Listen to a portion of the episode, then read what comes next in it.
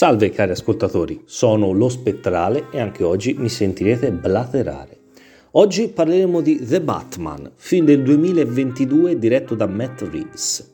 Il film ci parla degli inizi di Batman, un nuovo pipistrello che ha appena il suo secondo anno di attività e dovrà affrontare in questo, questo film l'enigmista, in versione terrorista che sta attaccando l'elite politica e possiamo dire giudiziaria di Gotham e questo scontro farà mettere in discussione a Bruce tutte le sue certezze, i suoi ideali, facendolo scavare nel torbido di Gotham, torbido passato ma anche il presente ancora più torbido e purtroppo anche della sua stessa famiglia. Questo film, eh, ascoltatori, io lo aspettavo, ma penso tutti lo aspettavamo da tanto tempo. Fin dal primo trailer abbiamo capito che sarebbe stato un Batman diverso, un Batman forse veramente realis- realistico, tra virgolette, un Batman sporco, forse anche più cattivo. Io lo attendevo con, con un hype, però stranamente un hype tranquillo, come se sapessi già che sarebbe stato un grande film, anche perché io ho una fiducia sconfinata in Matt Reeves. Matt Reeves è uno dei miei registi preferiti, da, da Cloverfield che era una fantastica citazione a tutti i film di Kaiju, su Godzilla, eh, fino ad arrivare al pianeta delle scimmie, a War Revolution, mm, il primo non era di Matt Reeves, che avevano riportato definitivamente in vita una serie morta eh, e che avevano regalato che mi avevano regalato due grandi film. Io sono un grande fan della saga Il pianeta delle scimmie quei due film li ho amati.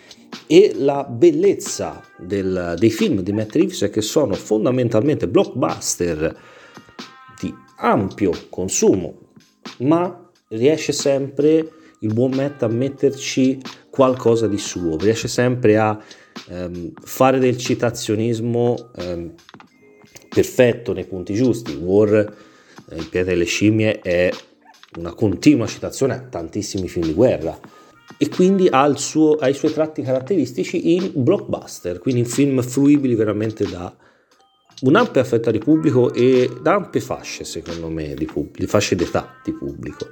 Questo film non è da meno, questo film è un bel blockbuster, questo deve essere, è un film su Batman, ma può secondo me abbracciare mh, lo stesso un, tanti anche casual watcher, cioè secondo me anche un non appassionato di Batman può eh, affezionarsi a questo film, può, questo film può impressionarlo, anche perché eh, fa una cosa, questo film, a cui secondo me non eravamo abituati, cioè presenta la parte investigativa di Batman. Batman è un investigatore, anzi, come dice Arkham nella serie videoludica di Arkham, è il miglior detective possibile.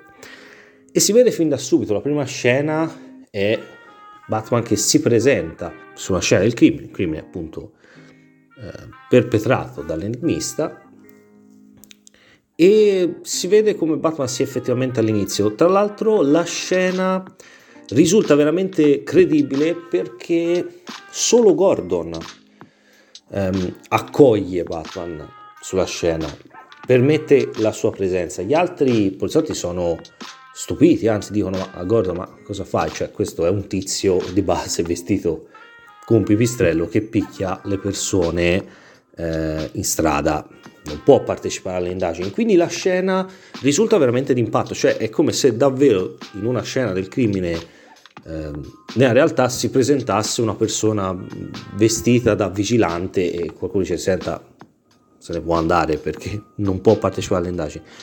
Tra l'altro ho apprezzato molto il personaggio, il Gordon di Jeffrey Wright, c'è stata polemica sul fatto appunto che Jeffrey Wright fosse afroamericano, quindi un Gordon eh, non caucasico, però io sinceramente non l'ho notata. Quello è Gordon fatto e finito. Anche lì è un Gordon all'inizio, è un Gordon all'inizio, non è commissario, è ancora detective e, ed è anche un po' all'inizio del rapporto con Batman. Anche lui deve sì, lo apprezza quello che fa, non ci viene effettivamente visto l'inizio del, del loro rapporto, ma lo apprezza, però ancora mh, mm, forse anche lui ha dei dubbi, deve capire bene chi è questo personaggio, nonostante per lui abbia creato il bat segnale. Tra l'altro anche il bat segnale è un bat segnale artigianalissimo, cioè è qualcosa che nella realtà potrebbe tranquillamente esistere.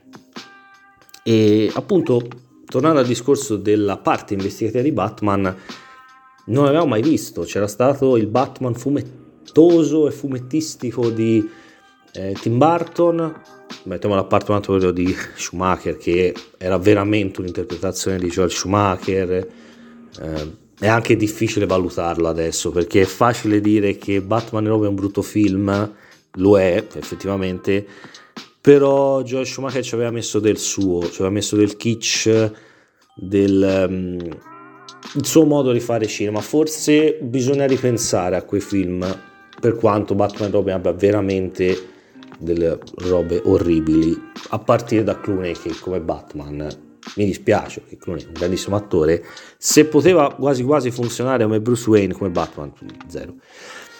Avevamo visto poi Batman di Nolan che aveva questa pretesa di iperrealismo, ma che soprattutto nel Cavaliere Oscuro Ritorno un po' decadeva, per quanto siano assolutamente dei grandi film. C'è stato il Bat Affleck eh, che non mi sento neanche giudicare perché non l'abbiamo visto. Abbiamo visto questo Batman violento, fin troppo violento, in Batman contro Superman. L'abbiamo visto in Justice League ed è effettivamente inutile, dico la versione di Joss Whedon, poi in realtà nella Zack Snyder Cut ha un altro ruolo. Tanto vorrei parlarvi della mm, Snyder Cut, so che è passato veramente tanto tempo, però piacerebbe parlarne, tornando a Batman.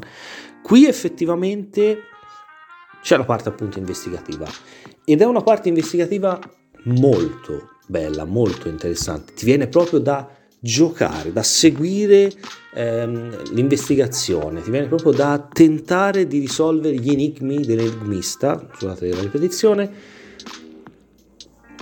e quindi funziona veramente eh, in maniera ottimale. Tra l'altro, chi ha visto anche solo Zodiac di David Fincher non può fare a meno di ritrovarvi le mm, in questo film di ritrovare le le atmosfere di un film di Fincher, ma anche solo di, Mind, eh, di Mindhunter, la serie tv su Netflix. E quindi ho apprezzato veramente tanto, anche di Seven. Ci sono veramente tanti riferimenti ambientali, tra virgolette, di fotografia, di atmosfere a, a un, un, determinato cinema eh, thriller, anche noir, perché per esempio anche Un'altra cosa molto interessante è la voce narrante di Bruce Wayne che tiene un diario e noi sentiamo i suoi pensieri mentre scrive questo diario. Tra l'altro il diario si chiama Anno 2, citando appunto uno degli albi um, fumettistici che ha ispirato il film. E quello, quello, quello, fa molto noir, fa molto detective di un noir che, che pensa, che riflette. Ehm, lo, lo faceva anche eh, Faletti nei suoi libri, per esempio. Erano molto flussi di coscienza del protagonista. Anche. Quindi ho apprezzato veramente tanto questa visione di, di Batman. Ma poi credo che in questo film, come in, non mai in altri, forse nel, nel, Batman di Tim Burton, sia protagonista Gotham. Gotham la sentiamo, è lì, è, è degradata, è pericolosa, eh, piove sempre, è una città in cui è sempre oscuro, sempre scura, ehm, piove e se c'è il sole è un sole velato, come a dire su questa città non può esserci una luce, non può esserci la luce che rivela le cose, sempre tutto oscurato, sempre tutto nell'ombra e sembra proprio amalgamarsi la figura di questo Batman con questa oscurità. Per la prima volta vediamo un Batman amico della, dell'oscurità, per citare un po' Bane nel Cavaliere Oscuro Ritorno. è un Batman che si amalgama in questa oscurità, anche lui stesso è sporco, non è il Batman scintillante di, di Barton, non è il Batman eh, realistico, tra virgolette, di, eh, di Nolan, è un Batman agli inizi, un Batman che ha sì delle tecnologie, ma eh, sono tutte artigianali, la stessa Batmobile è una macchina modificata per quanto sia veramente d'impatto, mi piace veramente tanto come, come Batmobile, ma soprattutto è un Batman che non sa bene cosa vuole essere. È un Bruce Wayne che ha evidenti problemi mentali. Robert Pattinson l'aveva detto, ha detto il mio Batman avrà problemi mentali e effettivamente stiamo parlando di un tizio che si veste da pipistrello di notte e picchia le persone. Ma si vedono questi problemi, si vede che è una persona mh, disturbata, che prima di tutto ha un sonno disturbato per quanto, visto che agisce di notte, quindi non dorme, è una persona che sembra essersi veramente calato nel suo ruolo di vendicatore notturno. La luce gli dà fastidio. C'è una scena eh, in cui lui sta parlando con Alfred di giorno, lui si mette gli occhiali da sole ed è in casa perché è giorno, una delle poche scene luminose e lui mh, mm, si mette gli occhiali da sole, ma è come quasi non solo che ha problemi probabilmente perché gli occhi gli bruciano, perché non dormendo, non riposando, ma è come se lui non appartenesse più alla luce, non fosse più una creatura diurna, è notturno, il sole lo disturba. Lo stesso Bruce Wayne quando appare come Bruce Wayne è un Bruce Wayne stanco, quasi sporco, trascurato, non è il perfettino che vediamo anche il, il, il Bruce Wayne di Bale, sempre perfetto, sempre azzimato No, è un ragazzo stanco, un ragazzo sofferente, non solo nel fisico, ma anche nell'anima. Sta portando avanti un'idea che tra l'altro l'enigmista, quando arriva, mette in dubbio.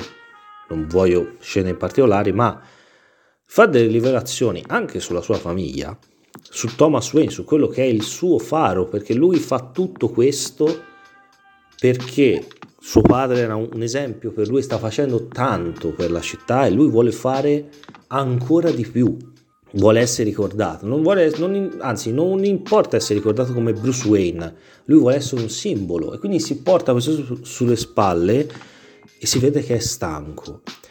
E io credo che Robert Pattinson abbia fatto una grandissima prova attoriale su perché parla con gli occhi, cioè è un Batman espressivo negli occhi. Negli occhi vediamo il tormento, la sofferenza, quella sofferenza che possiamo rivedere magari anche nei nostri occhi quando dobbiamo prendere delle decisioni importanti, quando sappiamo che stiamo portando avanti un progetto e ci sembra di non riuscire a farlo, ci sembra che tutto mm, sia sulle nostre spalle e questo sia un peso troppo grande per noi. Quindi è un Batman ragazzo, non è un uomo, è un ragazzo con tutte le sue fragilità, ha perso la famiglia e si scontra con l'enigmista, con questo nuovo personaggio eh, nell'universo del film, è nuova, è la prima apparizione che crea un parallelismo a un certo punto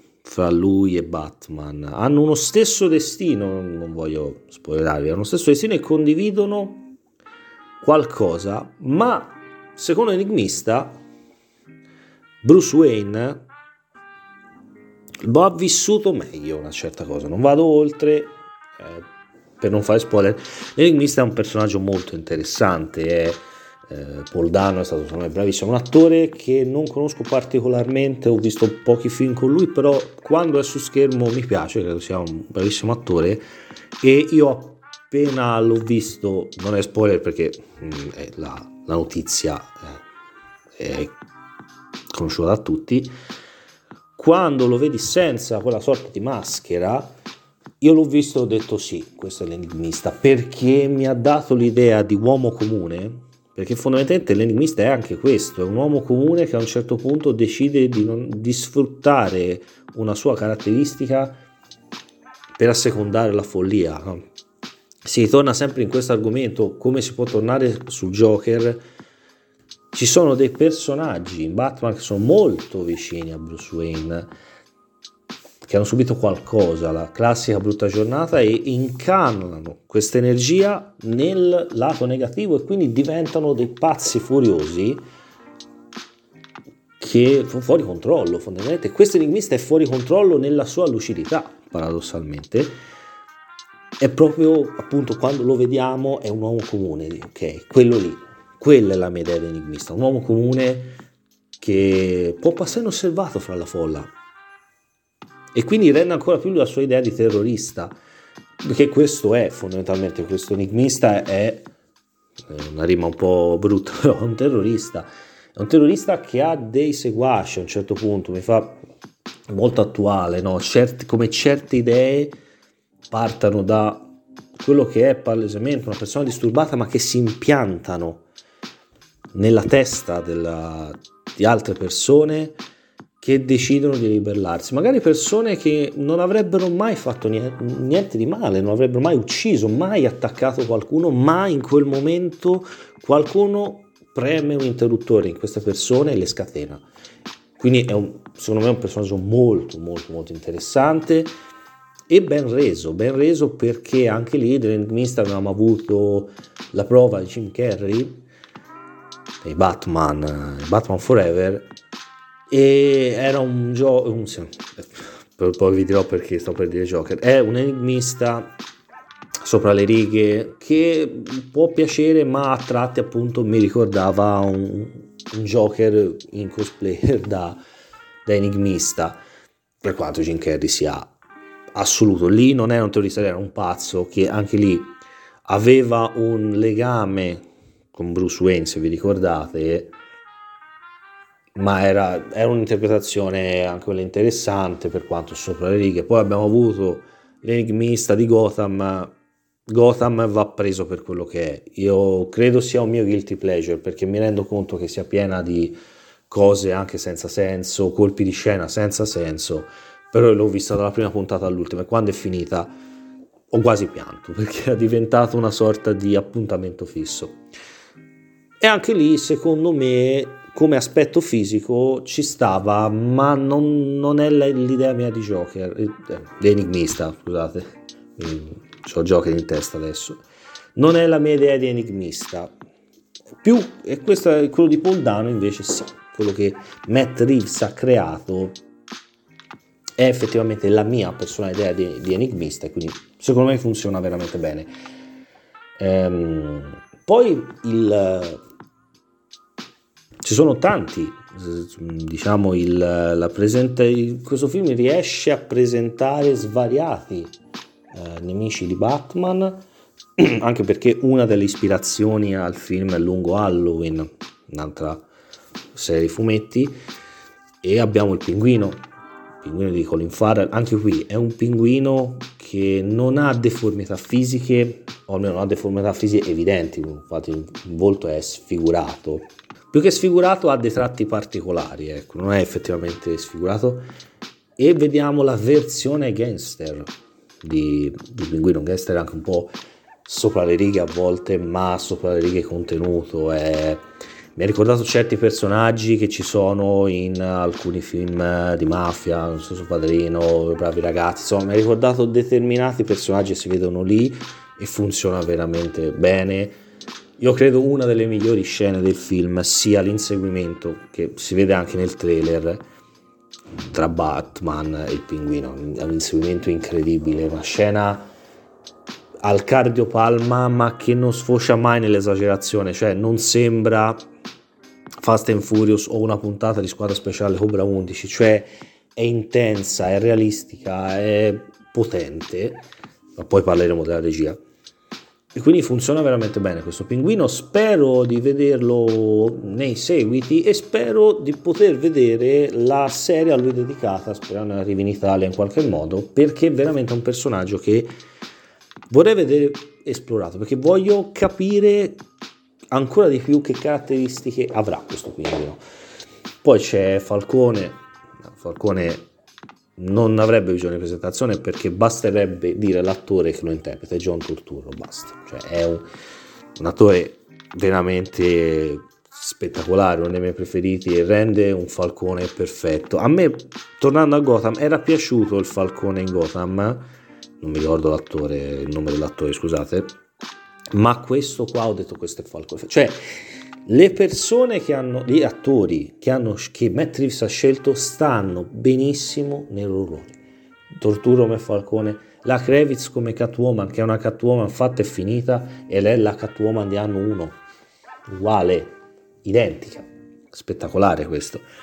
Eh, il rapporto tra, mh, tra Bruce, tra Batman e Catwoman è fantastico, per quanto possa a un certo punto sembrare un attimo accelerato, però si vede che fra i due c'è attrazione perché paradossalmente si capiscono, nonostante lei non sappia che ci sono delle classi sociali a dividerli, quando hanno un costume, quando hanno la loro identità, per quanto nessuno la chiami Catwoman, però è palese, come nessuno chiama Batman Batman. Cioè come se non ci fosse bisogno di chiamare questi personaggi, tu lo sai che, chi sono. Nessuno si sognerebbe di chiamare qualcuno, magari mh, in un momento di investigazione, Batman. Cioè, è come se in quel momento non ce ne fosse bisogno. Lui è lì, è questa presenza. E lì e basta, non c'è bisogno di chiamarlo per nome. L'unica volta che viene pronunciato Batman è da Batman stesso, come a ribadire una sorta di identità, cioè sono io quindi dicevo il rapporto fra i due è molto bello. Tra l'altro c'è una scena in cui lei un po' ci prova, diciamo, con lui e mi ha ricordato un sacco le scene tra la Catwoman di Michelle Pfeiffer e il Batman di Keaton. Sono due personaggi completamente diversi, però il modo in cui lei parla, gli tocca la maschera, mi ha ricordato tantissimo e, e ho apprezzato perché quella Catwoman è storica, cioè è iconica, non si può dire niente.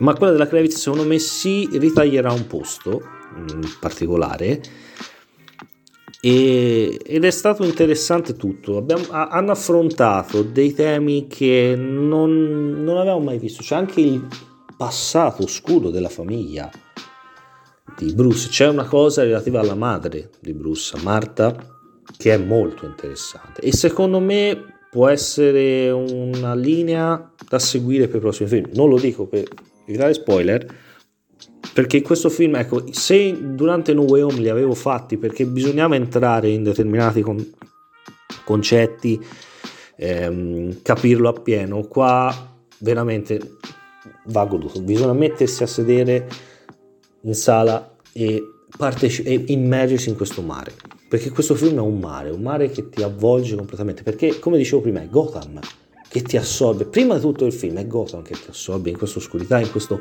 in questa melma, in questa oscurità e tu non riesci a uscire, devi, devi uscire insieme a Batman, è come se devi, dovessi attaccarti al mantello di Batman e dire tirami fuori tu da questo, da questo groviglio che mi sta soffocando. Ecco, questa è un'idea molto bella, questa è l'idea che mi ha dato il film e appunto, come dicevo, la parte investigativa, eh, che è, prima di tutto questo film è un ottimo thriller, cioè un thriller che se non, non ci fosse Batman mh, mm, e Jeffrey Wright fosse un detective a caso chiamato Michael Gordon e Falcone fosse un normalissimo sicario, eh, no, sicario, un mafioso, anzi, e Pinguino fosse appunto un sicario magari, Sarebbe un ottimo, un ottimo thriller. E quindi è questo, cioè questo film riesce a essere contemporaneamente un cinecomics, ma non esserlo. Era un po' quello che secondo me aveva provato a fare Nolan e ci è riuscito completamente fino al Cavaliere Oscuro. Poi nel Cavaliere Oscuro Ritorno, secondo me necessariamente era andata ad aggiungere momenti più da cinecomics. Non... Allora, prima di tutto potrebbe sembrare che io stia preferendo questo film a quello di Nolan. No, è una, un paragone stupido. Sono due film e due... Prima di tutto quello di Nolan sono tre film. E al massimo questo The Batman può essere paragonato a Batman Begins. Ecco, se mi dite qual è il migliore tra Batman Begins e questo, vi dico questo. Io Batman Begins non l'ho mai apprezzato al 100%.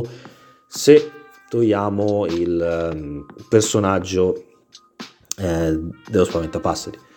Non riesco a paragonarlo al Cavaliere Oscuro perché il Cavaliere Oscuro si regge molto sull'interpretazione di Heath Ledger.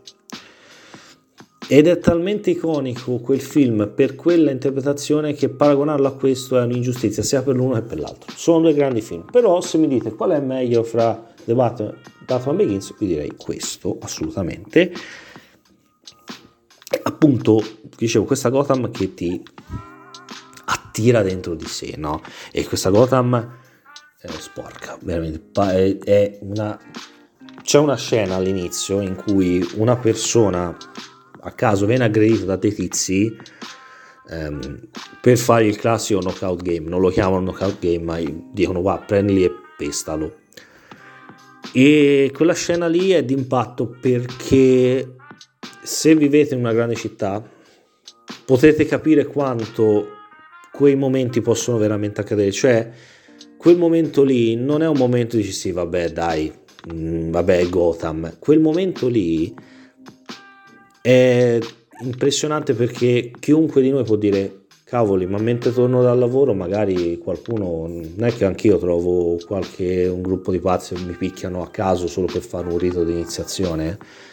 E può capitare, ragazzi, è capitato, per appunto il knockout game eh, persone aggredite dalle famose baby gang, da ragazzini, cioè è un momento di impatto e, e tutta questa Gotham al, al, contrario di quella fumettosa, assurda anche nell'architettura di Barton, rende veramente l'idea, rende la paura di una società violenta. E Batman è lì. Batman, tra l'altro, che esce dall'ombra per affrontare questi tizi. E questo Batman, la scena iniziale in cui scatta il, il bat segnale e vari criminali che stanno compiendo dei crimini hanno paura che Batman arrivi nell'ombra. Ecco, un altro aspetto di Batman che era stato più o meno descritto, ma qui viene fatto tra l'altro in, in, prim, in quei primi minuti del film, è l'idea di paura. Cioè, le persone, i criminali hanno paura che Batman arrivi dall'ombra e li pesti male, quindi, quindi tutti smettono di, di, compiere i crimini che stanno compiendo perché dicono potrebbe toccare a me oggi, scappano, poi in realtà eh, Batman difenderà questo povero tizio da, questi, da questa banda. Tra l'altro, arrivando alla regia, eh, i combattimenti sono una citazione totale ai, ai giochi di Arkham ma totale proprio veramente ben fatta e veramente ti veniva da mettere le mani eh, come se avessi un joypad in mano e premere i tasti quella scena lì soprattutto e, e lì vediamo tra l'altro comunque una regia fantastica in generale dicevo prima la scena di inseguimento con Pinguino quando poi anche qui non è spoiler perché si vede nel trailer, la macchina di Pinguino si ribalta e lui vede Batman avanzare dalla sua prospettiva, quindi al contrario, e Batman sembra veramente una sorta di demone, cioè sembra, tra l'altro è completamente buio, c'è solo le fiamme mm, intorno e Batman sembra una sorta di demone. Questo, anche questo non avevamo visto, cioè questo Batman che sembra, fa, sembra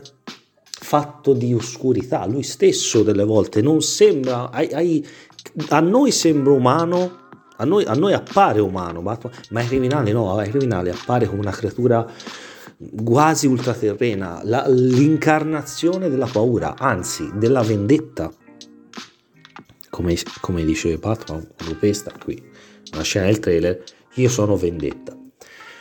Ed è qui che c'è un altro tema importante perché Batman all'inizio è vendetta, rappresenta quasi la vendetta giovanile, quel, quel, senso di rivalsa che tutti noi abbiamo avuto perché la società va male, sentiamo di un crimine alla televisione, magari al telegiornale e vorremmo andare a cercare, che ne so, il pedofilo che ha violentato il bambino, lo stupratore, eh, il mafioso che ha ucciso, vorremmo andare fuori a cercarlo e picchiarlo noi stessi. Abbiamo avuto tutto, tutti quella sensazione, no? Quella sensazione di vendetta che spesso in, alberga in noi perché siamo più giovani, quindi è una vendetta non tanto data dalla frustrazione, dalla voglia di cambiare le cose. Ecco, quindi questo film parla anche, parla anche e soprattutto, secondo me, mm, di ricerca della propria identità. Batman Bruce è alla ricerca della sua identità. È vendetta? Sì, ma alla fine del film, senza dirvi tanto, capirà che non può essere vendetta. Che questa città, che questa Gotham, che questa Gotham opprimente ha bisogno di altro, ha bisogno di speranza. Tant'è che l'unica scena in cui c'è il sole alla sua massima potenza è una scena sul finale in cui Batman fa una certa cosa che noi abbiamo visto fare per tutto il film. E lì lui capisce che deve essere speranza, diventa veramente il Batman simbolo non solo di vendetta ma di speranza. Il, chiunque può essere un eroe, citando, ecco. E quindi questo credo sia importantissimo come, come, come tema principale, cioè è una un crime, una crime story, ma anche un film di formazione. Perché noi abbiamo sempre visto Batman più o meno sicuro di sé, formato, mai un tentennamento nelle sue convinzioni, nel bene e nel male. Lo stesso Bat Affleck era un Batman distrutto, ma era convinto di andare per la sua strada che aveva abbandonato l'idea di non uccidere perché la, la vita l'aveva privato di tutto a un certo punto.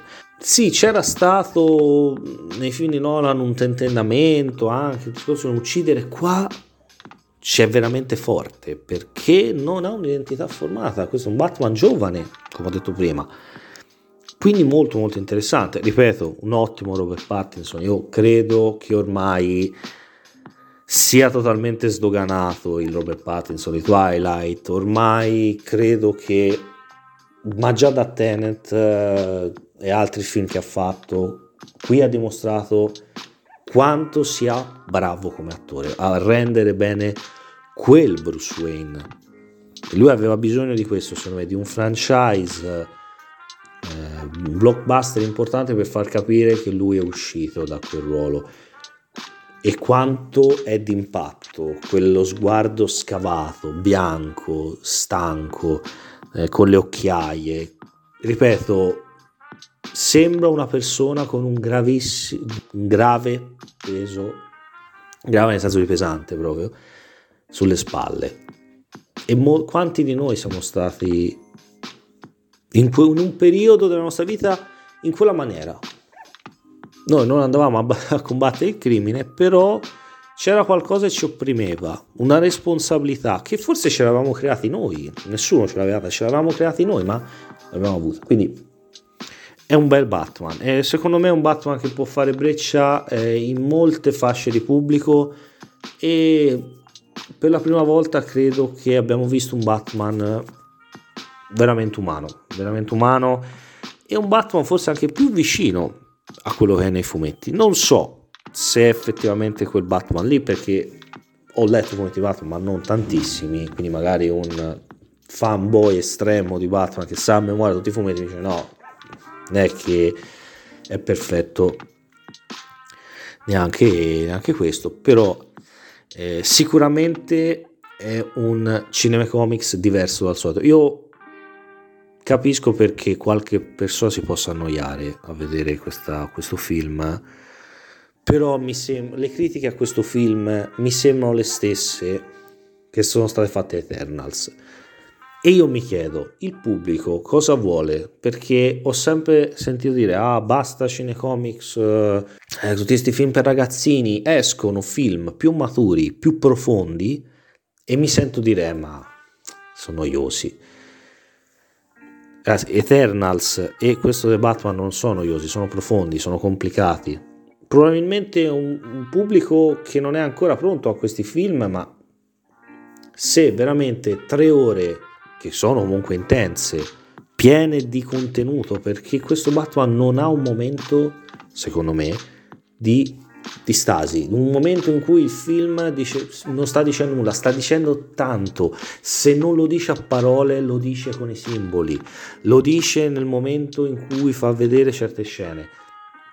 Ad esempio un Batman eh, che quando si rapporta con determinati personaggi, per esempio l'enigmista, non lo fa mai direttamente, ha sempre una barriera, uno schermo, una paratia di protezione. Come dire, c'è distanza fra me e te. Involontaria, non l'ho messa io questa distanza, l'ho messa il destino che ci ha messo in due, due classi sociali diverse. Questo è un altro tema del film, la classe sociale un certo modo di vivere il lutto, poi ripeto, sto dicendo anche troppo e quindi eh, ripeto, la regia è fantastica, la fotografia, l'uso della luce come dicevo prima è perfetto, è molto simbolico. E non so veramente, ci sarebbe a parlare ore e ore di questo film, ripeto, tutti i villain, perché una delle paure anche mie era che ci fosse troppa roba. Falcone, Catwoman, Pinguino, e invece sono tutti lì, fanno parte di tutto questo groviglio. Alla fine tutti sono coinvolti, sono tutti presi, citando un, un altro film, 1922, un film tratto da un racconto di King. E alla fine, sì, appunto, su tutti questi a Gotham, da questa piovra simbolica, questi tentacoli alla fine collega tutto e tutti e sporca, tutte e tutti, perché involontaria, anche involontariamente vieni toccato dal degrado di Gotham, di Gotham. E Bruce Batman rischia di essere toccato, ma eh, si salva effettivamente da questo degrado oppure ne è immerso e ne è consapevole e tenta di, di tirare via Gotham o chi, chi è possibile tirare via da questo degrado?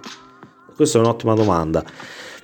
Quindi, ripeto, io difetti non ne vedo, non trovo... Allora, il film è effettivamente pesantuccio, cioè se avete idea di andare a vedere un film per rilassarvi dopo una giornata di lavoro, probabilmente The Batman non è la scelta più adeguata. Io credo che ci voglia attenzione, una mente fresca, voglia anche di giocare con il film, perché il film sta giocando, Enigmista sta giocando anche con il pubblico. E quindi mh, mm, questo sì, l'unica cosa che ecco, forse si poteva magari asciugare qualche scena. Ecco, un personaggio di cui non ho parlato è Alfred, l'Alfred di Andy Serkis. Ecco, forse uno dei difetti del film è questo Alfred che c'è, non c'è, siamo, forse perché siamo abituati all'Alfred di Michael Caine, eh, sempre presente, eh, una figura veramente forte sia come attore sia come personaggio. L'Alfred del di Snyder è veramente abbastanza piatto. Questo l'Alfred di Andy Serkis eh, è un po' fine a se stesso, cioè si vede che fra lui e Bruce c'è un po' di maretta perché a un certo punto Bruce dice tu non sei mio padre, quindi smetti di darmi consigli, però è un, è un Alfred che partecipa per esempio alle indagini, quindi è un Alfred volendo più vicino a quello dei fumetti, però risulta un po' da par- messo da parte ed è un peccato perché comunque è Alfred, però ci sarà modo magari nei prossimi film di esplorarlo meglio. Un altro difettuccio forse è le motivazioni finali in Enigmista potrebbero sembrare banalotte o alla fin fine si ritorna sempre a una sorta di vendetta verso il mondo cattivo, però ci stanno mm, nel contesto della storia. Nel contesto della storia ci stanno perfettamente e è un film anche che secondo me parla di violenza, anche parla di violenza e di come questa violenza può essere gestita. Eh, parla di temi attuali come la corruzione. La Gotham è un simbolo di corruzione, Gotham è marcia, marcia nelle radici, per questo tutti vogliono distruggerla, perché sembra che tutti abbiano capito che Gotham non ha speranza, è l'unico che continua a combattere per essere è, è Batman. Dici no, io devo fare in modo che la società guarisca, almeno in parte cerchi di, di, tor- di, di risalire da, da, questa fanghiglia in cui è, in, in, a cui è bloccata. Quindi parla di questo, ma parla di quello, effettivamente di quello che ha sempre parlato Batman. Quindi non c'è tanto da dire, è resa bene. Eh, tra l'altro tutto l'intreccio del thriller è anche interessante. Eh, ripeto, è un ottimo thriller, un giallo, un investigativo. Quindi tutto l'impianto regge bene e tutto il resto succede, non è, cioè la storia investigativa non è mai secondaria a quello che succede, anzi è primaria e tutto il resto è secondario ma si interseca bene con la storia. Quindi tutti secondo me i personaggi hanno un ruolo ben definito. Ah, un'altra cosa, magari se vi aspettate un Gordon come quello di Gary Oldman, forse rimanete delusi perché anche lì sembra un Gordon un po', un po' più sulla superficie, un po' come Alfred però secondo me rende bene il loro rapporto di fiducia, ma ancora ti guardo con un attimo di sospetto. Secondo, anche questo è un, secondo me un rapporto che andrà via via a, a esprimersi al meglio. Quindi niente, non posso fare a meno di consigliarvelo.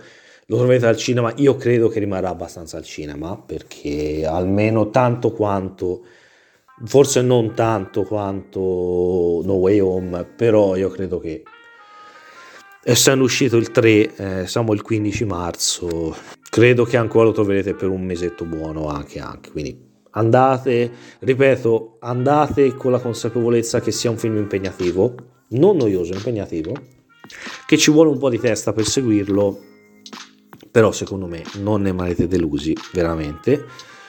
Quindi eh, vi ringrazio, veramente parlato ah, come al mio solito troppo, ma meno di No Way Home. Quindi bene, e niente, e ci vediamo al prossimo podcast e ricordate, se un film parla di qualcosa che sentite, allora è già un buon film. Un saluto dallo spettrale.